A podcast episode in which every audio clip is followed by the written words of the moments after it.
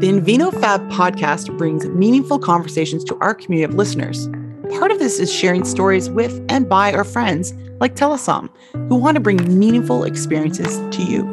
At Telesomm, we're on a mission to create meaningful work for sommeliers, meaningful connections for wine lovers, and to change the face of wine.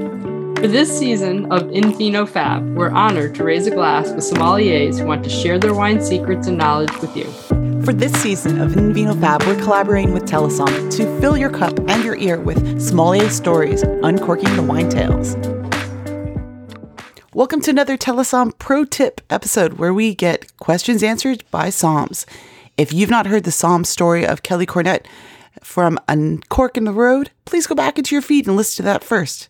Tell us about a fun fact about wine that you know, or about wine, or do you have a, a thing about wine you tell people that blows them away? I think the one that comes up the most often in my classes is people ask me if price matters. Hmm. I get that a lot. I think it's because there's a lot of perception that the higher price point equals higher value. I would say that's something I often help people understand is that's not always true. There definitely are relationships between price point and quality of wine, but you can be shocked by a lower price point wine and the value. So it's really about the ratio more than just the brand name on the bottle for the price. I definitely think that's something that people feel is worthwhile learning in my classes that you don't have to spend more to get good wine. There's really good wine at every price point would probably be my nugget that I pass along as just wine wisdom.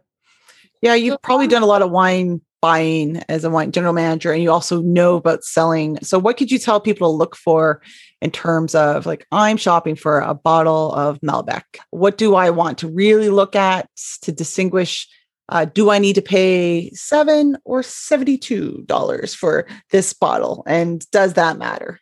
Well, it does matter in a lot of different ways, but I think as a general consumer walking into a wine shop, I would say that producer matters a ton. So learn your producers, but almost more than that, shopping with the back of the label. If you start to learn importers that you like, so we're talking non domestic, we're talking wines that you buy from France, from Italy, from Spain.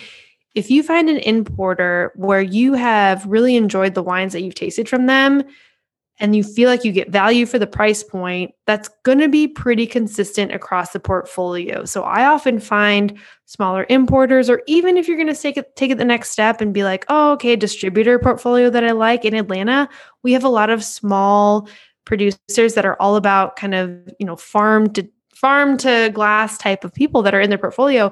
And I try to support that because the wines have value to me. They might not be the most expensive and there might not they might not be the cheapest, but they have value. And so for me, finding out the producer and the import and distributor, kind of that chain of supply is really important when you're looking for value. So sometimes I go into the wine shop and I'll see like this wine has a rating of 92 or 94 or has a little card from the wine shop people saying like this is the one to get. Um, how much do I go by like those ratings? Like, do they are they accurate? Should I trust them? Oh, that's a whole other podcast, my friends. That's a whole other deal.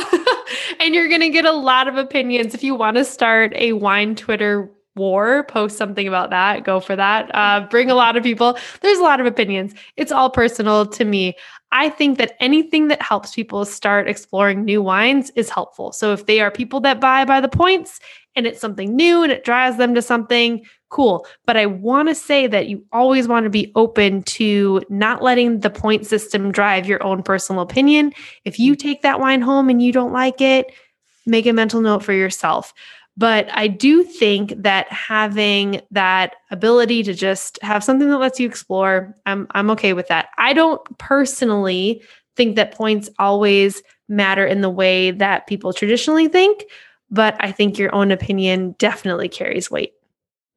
You're just showing the value of a wine sommelier, uh, just in general, because it's wayfinding on a couple of these things you've said is importing, looking at distributors, maybe points, but maybe it's not until you start digging into a certain type of wine or region even um, so that's really helpful are there any t- other tips in terms of buying that you might recommend people consider if they're going to drop some money at a wine shop or even you could tell them at a restaurant which is much different Absolutely. So many ways to navigate the whole world of wine. But my favorite thing to tell people, and now we can actually go do this. So this is great. Make a friend at your local wine shop. Mm. Not a big, you know, chain store, but find a local shop near you and start letting them learn about what you're drinking. And that comes from both sides. You can tell them what you liked and why you liked it, but you can also tell them what you don't like and why you don't like it. I think it's just as valuable. But then the person at the local wine shop who knows their portfolio the best will be able to help recommending new things for you based on the constant feedback that you bring. So, friend at the local wine shop is the most valuable you can do.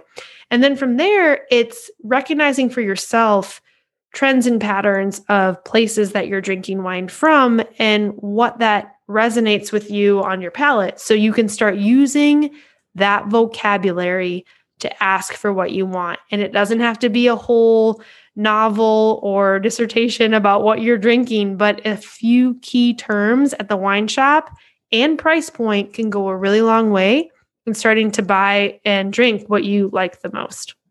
Right. So one more one more follow up question. Uh, you mentioned noting when you find something you like, looking for trends, building your terminology. Do you have a favorite app or a journal or you know how, how do you recommend people keep track of those things? Well, this is going to be giving away a giant nerd secret. Okay, so I, when I was living in Virginia and I was traveling to all the wine tasting rooms and I was going around because I felt like I needed to know my neighbors, I had a giant, no joke, three ring binder. And I kept all of my notes in there. It was my encyclopedia of my own opinions. And I encourage people, you don't have to do, you don't have to have your own three ring binder, but if you can articulate for yourself somewhere, someplace in your house, a notes app on your phone, whatever you want to do, if you start even noting just a few key characteristics of the wine that you're drinking, and if you liked it or not, you will start to see an encyclopedia, a database that you're building for your own preferences. That's the most valuable thing that you can carry with you. Uh, if you take pictures of labels that you like, I have a ton of label pictures on my phone. That's how I remember. Again, I'm super visual. So it's like, did I like that wine? Do I want to buy it again? Start doing that. I think that's the really great way to remember what you're drinking and what you're tasting. I like that. I have a couple Flickr albums of wine labels for that reason. Yeah, this is great. Um, all great tips is get to know your price point of wines in industry. So thank you for that nugget of wine knowledge, Kelly. We appreciate it. All right, let's do rapid fire. Yeah, like, like how- rapid fire. Oh no! Oh gosh, I can't think fast enough. Hold on. no, it's it's fun rapid fire. So it's fun rapid okay. fire. Oh gosh, um, I have to be opinionated. Okay, I'm ready. Yes, you have to have an opinion. Just personal opinions. A personal opinion, and no one's going to judge you for it. It's all in good fun. All right, first one is favorite pairing food and wine? My husband's homemade fried chicken tatsuta-age with sparkling rosé. Mm. Wow, that sounds good. If wine was not what you were drinking, what would be in your cup? Coffee. Absolutely. It's one of the two. It's not water, it's coffee. And do you have any pets in the house? Yes, I have a corgi and an orange cat, and they're best friends. That's unique and special. Um, what would be their favorite wine if they could drink it? Okay, we've actually talked about this. My husband, no joke. Okay, we've actually said, you know, what personality wise, I think my cat is definitely more of a a pet nat. He's kind of like funky and quirky and whatever. And then my corgi, he would be like, I'm going to drink something that everyone likes. So whatever anybody else is drinking, I'll order that. That's what he would do. Love it. And for you, what are your top three wines? And then what does that say about you? I don't think I could name specific wines, but I will say regions that have my heart. Does that count? Sure, okay. we'll take that. Regions that have my heart, like I said, Rhone Valley, Virginia, and Burgundy. What does that say about you in those regions? I think it's memories and people that I love. Re- I am a huge proponent of wine that comes from people that are now my friends, that now are doing really cool things. So I'd throw Sonoma in there too if you gave me a fourth, because it's the people that I've met through travels to their places. And those places then come to life every time I drink those wines. So I've met a lot of really cool people from those places. I love it. Uh, let's do a word association. A sommelier pairs well with blank. Friends. What's something that most people get wrong about being a somm? Being a somm, again, to me, I've never worked in a restaurant. So I've never considered myself a sommelier. But now I think that the term is changing in terms of how people see the role in the industry and where they can work and what they do. And do you talk about wine in a good way? Or do you talk about wine in a way that helps people explore and buy cool wines? Then maybe you are. But I think that people forget that it's about meeting the needs of the customer. It's always about helping them drink what they like, not what you like. Good point. Tell us what you're known for on the Telesomm app. I think the most popular class I do is the small producers of Sonoma. I think people are interested in that region and they want to drink something totally under the radar, new little gems. That's probably my my most popular class. And you mentioned, you know, we talked about price and you said you get asked that question a lot, but um, are there other things that the customers ask you about, you know, other frequently like FAQs? Absolutely. That's my favorite part about hopping on these Zoom calls with people and doing these classes is that, yes, I have a structured format that I present and information I want to pass along, but it offers for interaction of, you know, I always thought that this was XYZ. So a lot of the time I'm dispelling myths about wine and the wine industry. That is a big thing. I'll get, you know, I heard that one time, blah, blah, blah. And like, I can't even think of specific things, but a lot of time I'm like, oh no, I mean, that's interesting, but here's the facts. So I think mm. I'm oftentimes helping people discover where they can get accurate information about wine on the internet. Part of that, you're also a fellow podcaster. You've had a few seasons of A Cork in the Road. What have you learned about talking about wine on a podcast that has expanded your own wine knowledge? Oh, you guys, that's been the most incredible journey for me because I knew nothing about sound or production of podcasts. I didn't even know how you launch one. But it started because I met so many incredible people in Atlanta, specifically in Atlanta, that were doing amazing things for wine. And I looked around and I saw all these social media things or podcasts, and they really never talked about the Southeast or Atlanta. And I wanted to shed a light on what was happening here in terms of wine education. So I have learned all the different ways that people can get into wine. I think that's the coolest part about my podcast is why are you in Atlanta? Why are you staying in the southeast? And how the heck did you end up loving wine?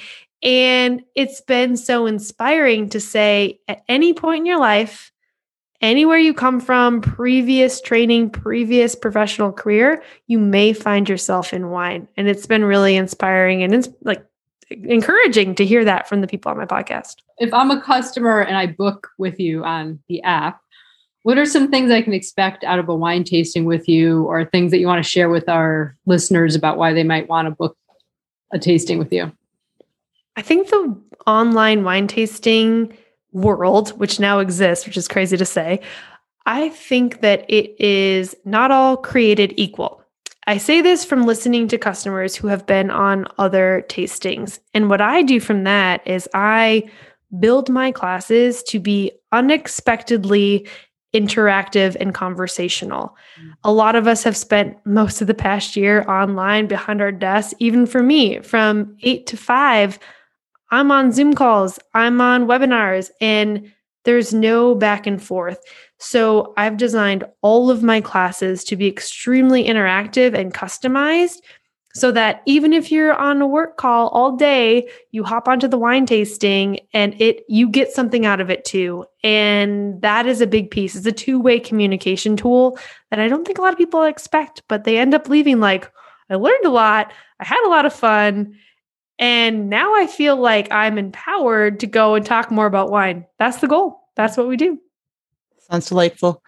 Now, the only other question that came to mind as we were talking is how do you keep fruit flies out of your wine glass? I was like circling my glass of wine.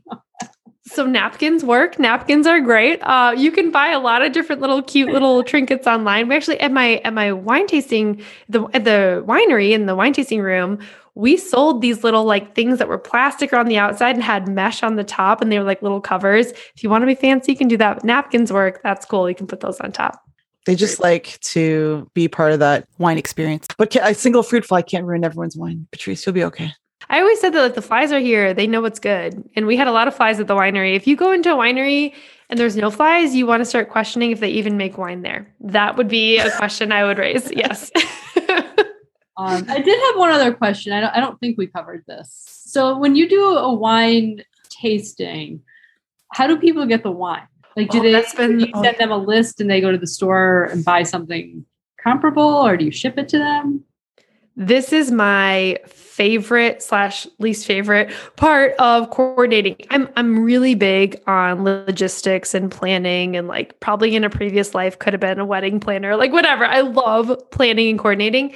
So it's challenging, but it is the best part is getting people to as much as possible connect with the same wines in multiple time zones, multiple locations. So I have a couple different ways that I do this. When people book with me, I ask if they would prefer to buy locally or if they are okay with direct to consumer shipping.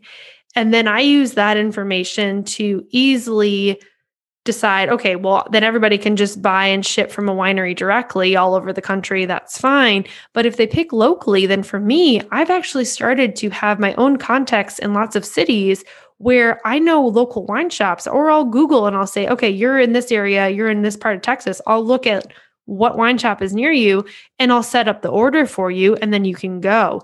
And I've had a lot of people, I've met people in Florida, in Texas, in Boston, like these wine shops that I never would have talked to, but I call and I say, Hey, I'm calling on behalf of a client. What you got? Because I'm ready to put an order in for them. And so it's been really interesting to to connect with local shops all over the country in a really unique way. Oh, that's great. Thank you so much, Kelly. Thanks for having me. This has been fun, y'all.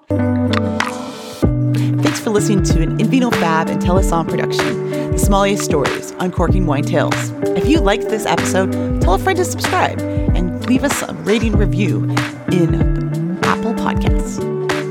Telesomm brings the Somm to you. Check us out online at telesomm.app or on Instagram at telesomm.app. We can't wait to meet you.